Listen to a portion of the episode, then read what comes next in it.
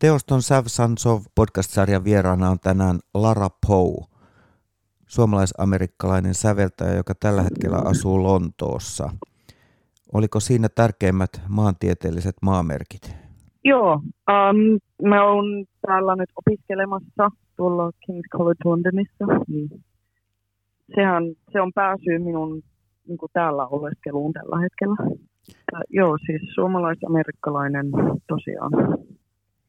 Missä päin sä olet kasvanut?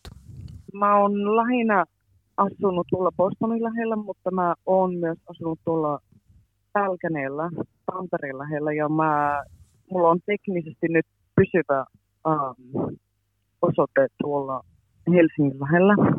Mä olen ymmärtänyt, että teet siellä King's Collegeissa väitöskirjaa, eikö näin? Oikein, oikein. Minkälainen sun musiikillinen tie on ollut? Miten, jos ihan lapsuuteen mennään, niin miten musiikki tuli sun elämään? No siis mun vanhemmillahan on piano, tai siis flyykeli tuolla kotona Bostonin alueella. Niin mun isä on siis ihan jees pianisti. Ja siitähän se lähti, että mä kuuntelisin hänen harjoittelua. Ja siitä seurasi, että mä aloin itse näitä pianotunteja aika nuorena. Ja siitä lähdin niin itse vetämään omia sävellyksiä. Sitten sain sävellystunteja tuolla New England Conservatory Preparatory Schoolissa sillä um, aika nuoresta. Se oli kyllä tosi kiva paikka, kun siellä on muita muusikoita ja muita säveltäjiä, niin pystyy aika um, varhaisesta vaiheesta so, niin kirjoittamaan muille ihmisille kappaleita. Miltä sitten ensin tuntui se tavallaan se oivallus, että nyt sä esität jonkun jotain teosta, jonka joku on säveltänyt aikaisemmin ja sitten se, että minähän voinkin tehdä näitä itse.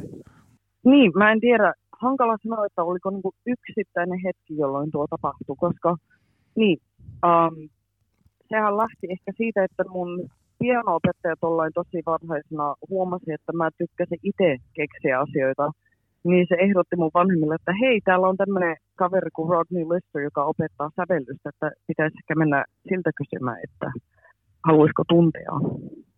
Että se oli tosi hyvä, että se tuli sillä sitä kautta sen sijaan, että myöhemmin tuli tämmöinen oivallus, että hei, sulla on jotain, mitä mä voisin. Eli sut tavallaan ohjattiin sinne nimenomaan opiskelemaan niin, sävellystä jo varhain. Sanoa, joo, joo, joo, niin se oli ehkä tämmöinen just, että mua niin ohjattiin sinne suuntaan sen sijaan, että mä huomasin tällainen myöhemmin oivalluksena, että hei, mä voin tehdä tätä, vaan se niin kuin seurasi siitä. Eli se, aika vo, voiko sanoa, että se oli silloin aluksi ihan leikinomaista, että sä tavallaan keksit pianotunneilla omia? Olit se niin pieni vai minkä Joo. ikäinen sä olit? No, siis mähän aloin pianon jotakin viisivuotiaana, mutta tämä oli muutama vuosi sen jälkeen, että mä siinä 7-8 maissa mä aloitin ne varsinaiset sävellystuomet. Just, että piano oli jo instrumenttina jollain tavalla hallussa. Osasin jotakin soittaa siinä vaiheessa, mutta en mä sellainen. Mä tiedän, sanoisinko mä, että se oli hallussa siinä vaiheessa. Otetaan loikka myöhempiin aikoihin.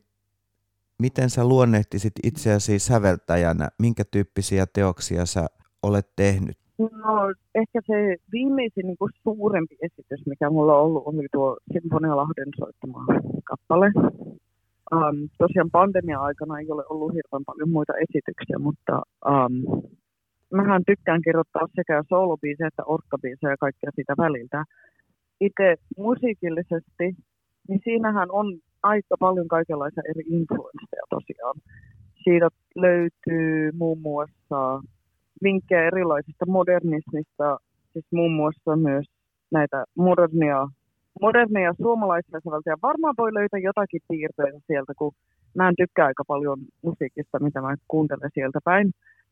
Sitten ehkä jotakin näitä nykyisiä englantilaisia vaikutteita. Se ei varmaan ole mikään yllätys, kun mä oon täällä opiskelemassa myös. Mutta siis sieltä löytyy kaikkea muutakin. Tosiaan mä tykkään tämmöisistä hyvin pikkutarkasta ja yksityiskohtaisesta, jossa myöskin on niin kuin pidempiä linjoja. Mä tykkään tämmöisistä, miten sanoisit, form, siis niin kuin formaalisista periaatteista, missä niin kuin kappale tavallaan pysyy kasassa ja on materiaalia, joka löytyy sieltä eri kohdista, joka muuttuu. Vaikuttaa siltä, kun katsoo sun ansioluettelua, jossa tosiaan on, on jo monenlaisia sävellyksiä moneen paikkaan, mm. että sä oot ollut hyvin työllistetty säveltäjänä. Oletko sä itse tyytyväinen siihen, miten sä oot saanut teoksia esille? No joo, siis sehän on ollut tosi hienoa ja se on viimeisien parien vuosien aikoina niin kuin tässä jotenkin kasvanut tällainen tosi kivasti. Tietenkin pandemia on um, vaikuttanut myöskin tähän, että ei ole ollut ihan yhtä tiivistä nyt viimeisenä niin kuin mitä, vuotena, puolena, puolena toista vuotena suunnilleen. Mutta niin, tästä se alkaa jälleen taas niin kuin edistyä, kun viimeisen niin kuin, muutaman kuukauden aikana on taas alkanut tulla esiin kaikkia näitä eri kappaleita, mitä, olisi, mitä oli pilattu niin kuin vuosi sitten, niin se on hyvin kiinnostavaa. Tavallaan kaikki, kaikki mitä niin kuin oli tarkoitus tapahtua silloin, niin on, se on niin kuin siirretty tähän. Um, ja se on kiva, että se kaikki tapahtuu, niin nyt, nyt on taas kiireistä, niin se on kiva. Joo. Itse jo luonnehdit sun teoksia, että niissä on eroja ja vaikutteita tulee sieltä täältä. Mutta se, että kun sä tiedät, että sä sävelät vaikka London Symphony Orchestralle, jolle sä sävelsit Noctilu... Miten tämä lausutaan, anteeksi? Noctilucus. No, Noctilucus.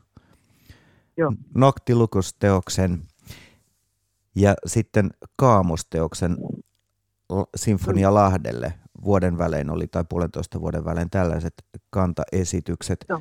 niin onko siinä eroa, kun sä sävelät englantilaiselle tai suomalaiselle orkesterille? No, siinä oli ehkä enemmän eroa siitä, um, ei niinkään siitä, että minne se meni, vaan siitä, että millainen kokoonpano oli ja millaiselle tilaisuudelle, kun toi London Symphonyin kappalehan tuolla niin enemmän workshop-tilaisuudelle, ja Lahden oli niin kuin konserttitilaisuudelle, missä siinä oli useampi harjoitus. Um, se ehkä isoin ero tässä oli vaan se kokoonpanon koko. Kun toi um, London Symphony niin kokoonpano, mikä mulle annettiin tuossa, oli isompi, niin mulla oli enemmän soittimia tuossa ja Lahde oli vähän pienempi. Niin tuo oli ehkä se iso ero siinä.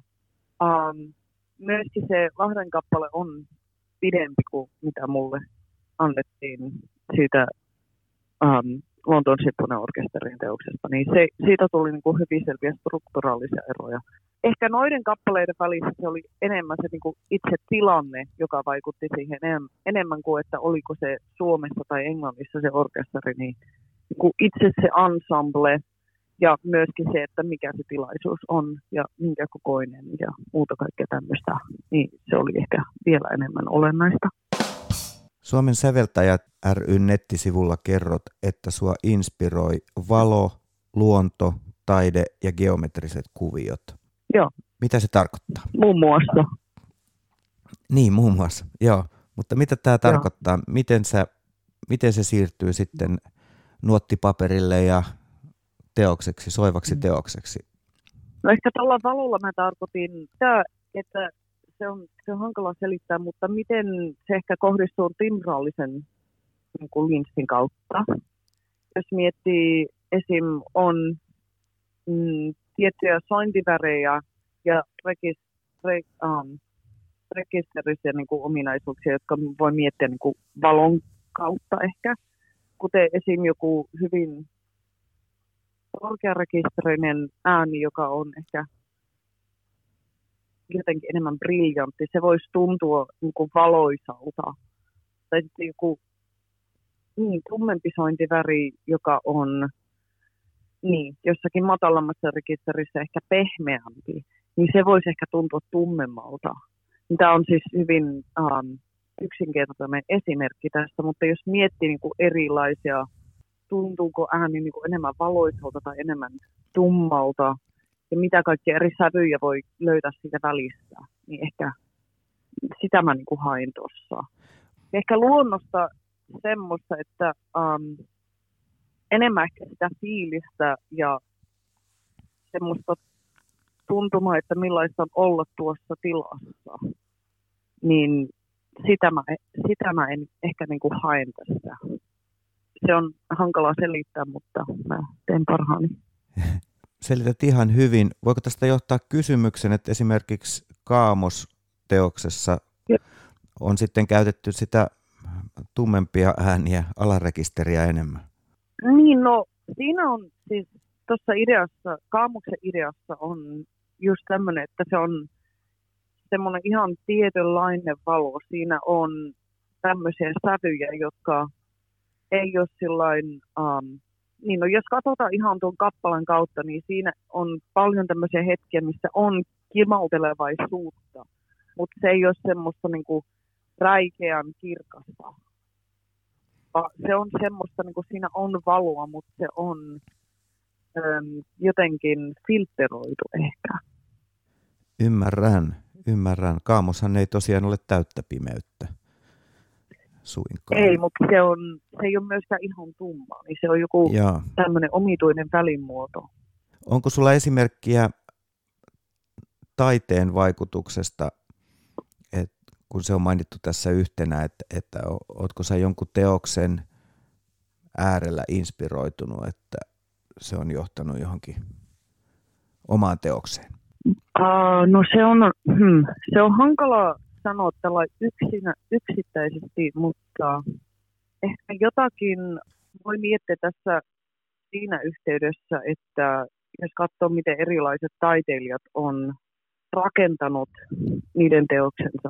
Esimerkiksi jos katsoo näitä impressionisteja, kuten joku Monet, niin jos katsoo sitä läheltä, niin siinä on paljon tämmöisiä erikokoisia väriläikköjä, jotka, ei, jotka on hankala kohdistaa niin kuin isommaksi kokonaidu, no, kokonaisuudeksi, mutta sitten jos ottaa askeleen taaksepäin, niin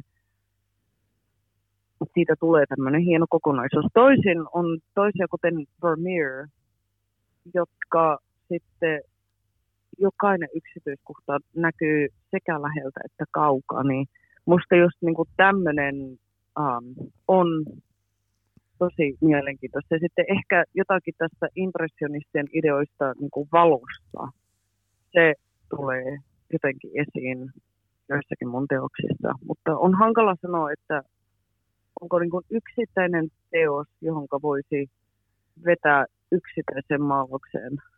Se on hankala sanoa. Voiko sanoa, että on joku tyypillinen prosessi, jolla voi kuvailla sun sävellystyötä? Onko se toistuva prosessi vai haetko sä inspiraatiota, teetkö sä sävellyksiä eri tavoin? Niin, no se vähän riippuu, mutta uh, mulla on jonkunlainen prosessi ja tämä on myös jotakin, jota mä oon miettinyt tota, viimeisen vuoden aikana mun tohtoriopiskelujen niin kuin, yhteydessä.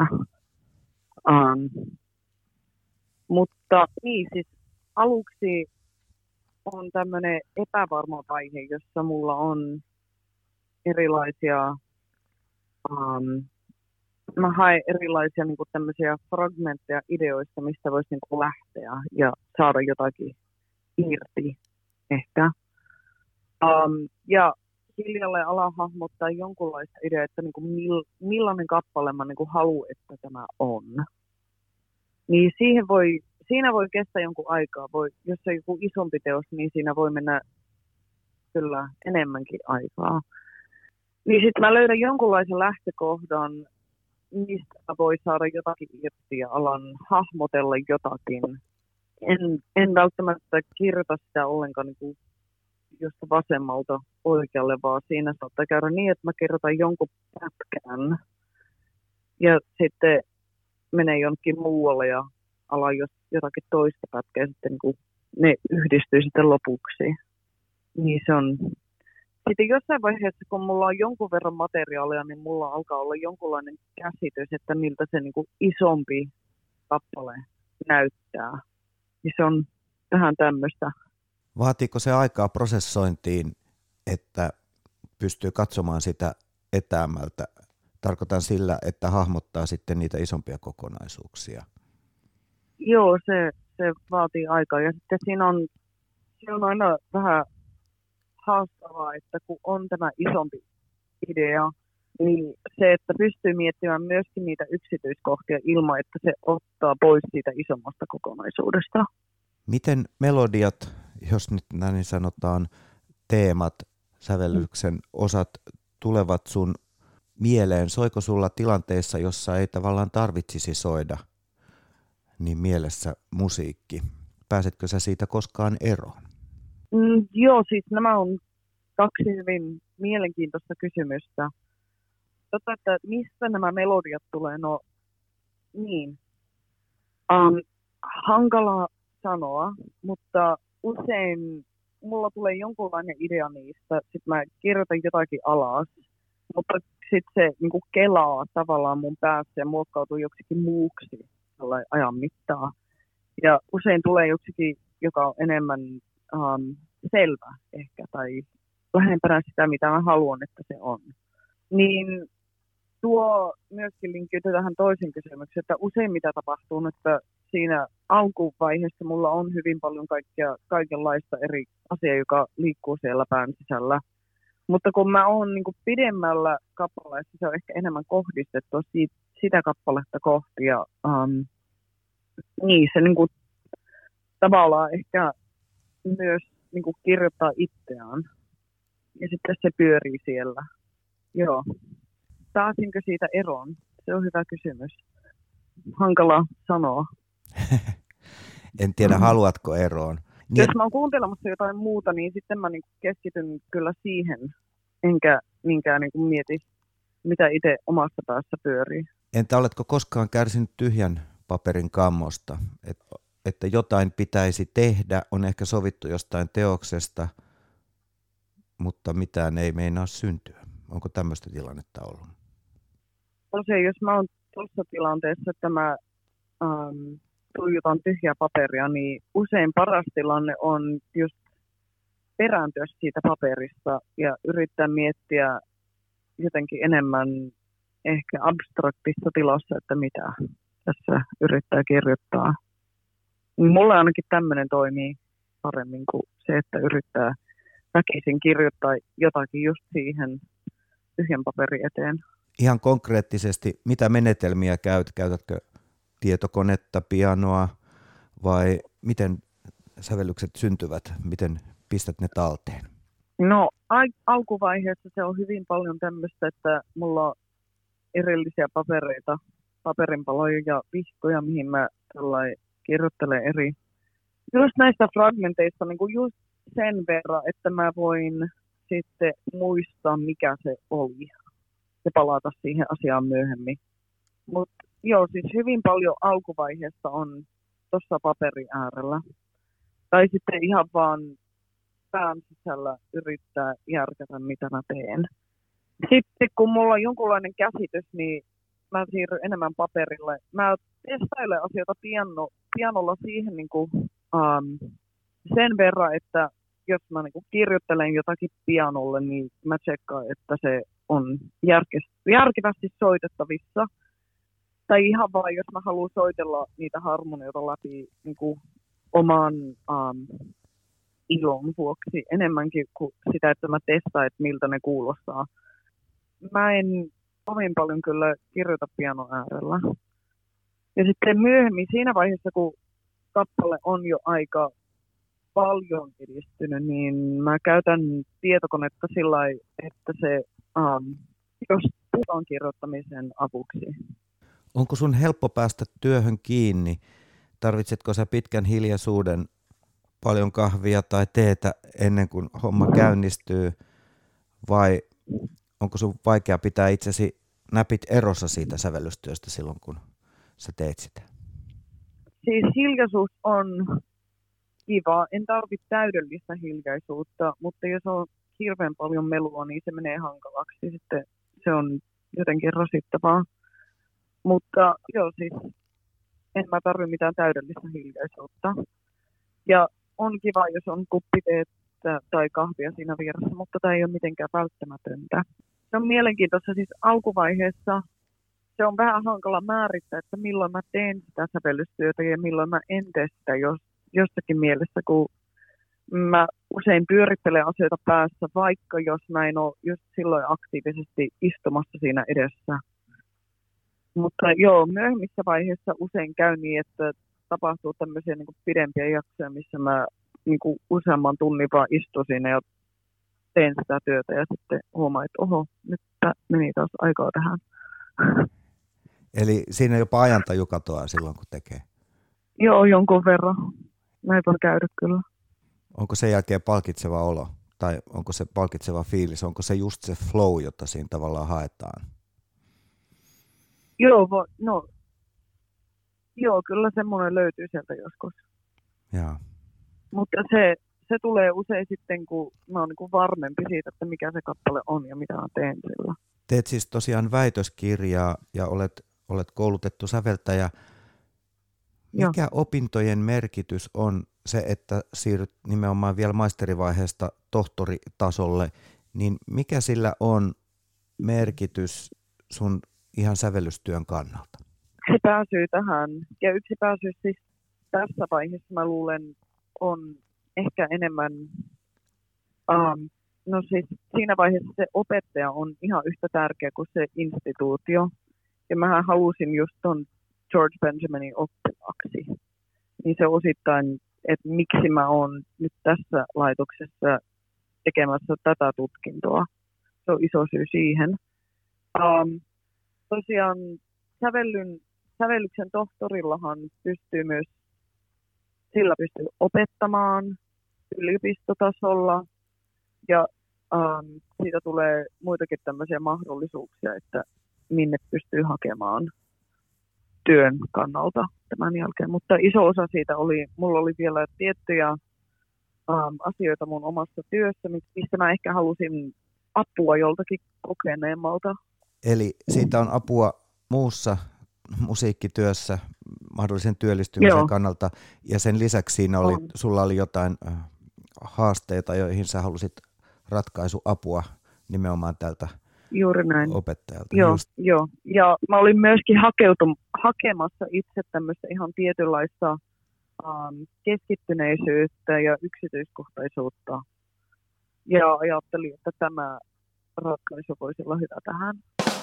Lara Poe, mitä neuvoja antaisit nuorelle ihmiselle, joka on innostunut kunnianhimoisesta sävellystyöstä ja on sitä jonkun verran opiskellutkin, miten saada omia teoksiaan esille? No ensinnäkin tämä, että mitä yleisiä neuvoja antaisin on, että kuuntelisi paljon erilaista musiikkia ja yrittäisi niin kuin, miettiä siitä, että miksi, niin kuin, miksi tykkäsi jostakin asiasta tai miksi ei tykännyt jostakin toisesta tai oliko tässä jotakin piirteitä, mistä niin kuin itse tunsi jotakin um, merkityksellistä esimerkiksi. Ja sitten yrittää miettiä, että niin kuin miten, miten tämä toimii ja katsoa vähän syvemmin, että mitä siinä niin kuin tapahtuu. Ja on hyvä myöskin, jos voi ensin kuunnella ehkä ilman partituuria, sitten ottaa partituuri siihen mukaan ja yrittää katsoa yksityiskohtaisesti, että mitä siinä niin kuin tarkemmin tapahtuu. Tämmöisen neuvon antaisin. On myöskin hyödyllistä katsoa sitä niin kuin kontekstia, että niin kuin milloin asiat kirjoitettiin ja kuka on kirjoittanut ja mikä näiden ihmisten myöskin niin kuin merkitys on ollut musiikin historiassa.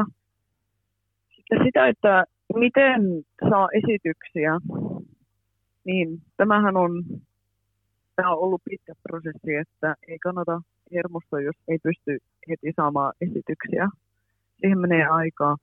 Mutta jos on kavereita, jotka on um, soittajia jonkunlaisia, niin on tosi hyvä, jos niin, ensinnäkin vaan kysy niiltä paljon kysymyksiä ja kuuntelee niitä, kun ne soittaa ja yrittää oppia jotakin, että miten niiden soitin toimii.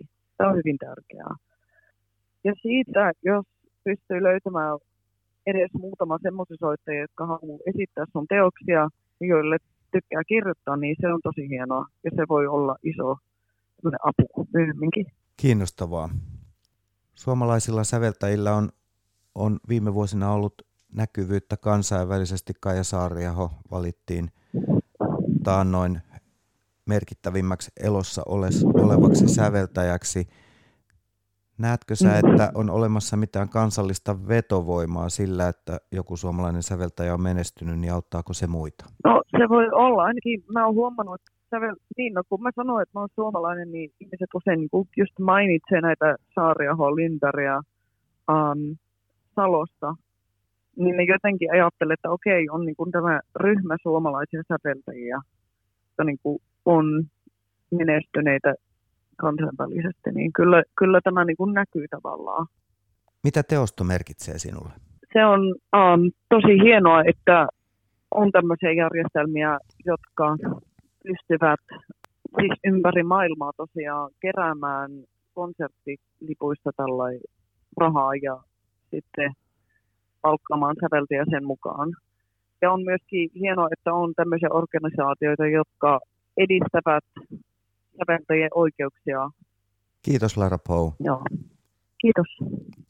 Tämä on siis Teoston Sav Sansov podcast ja minä olen musiikkitoimittaja Pasi Kostiainen. Kiitos kaikille kuulijoille.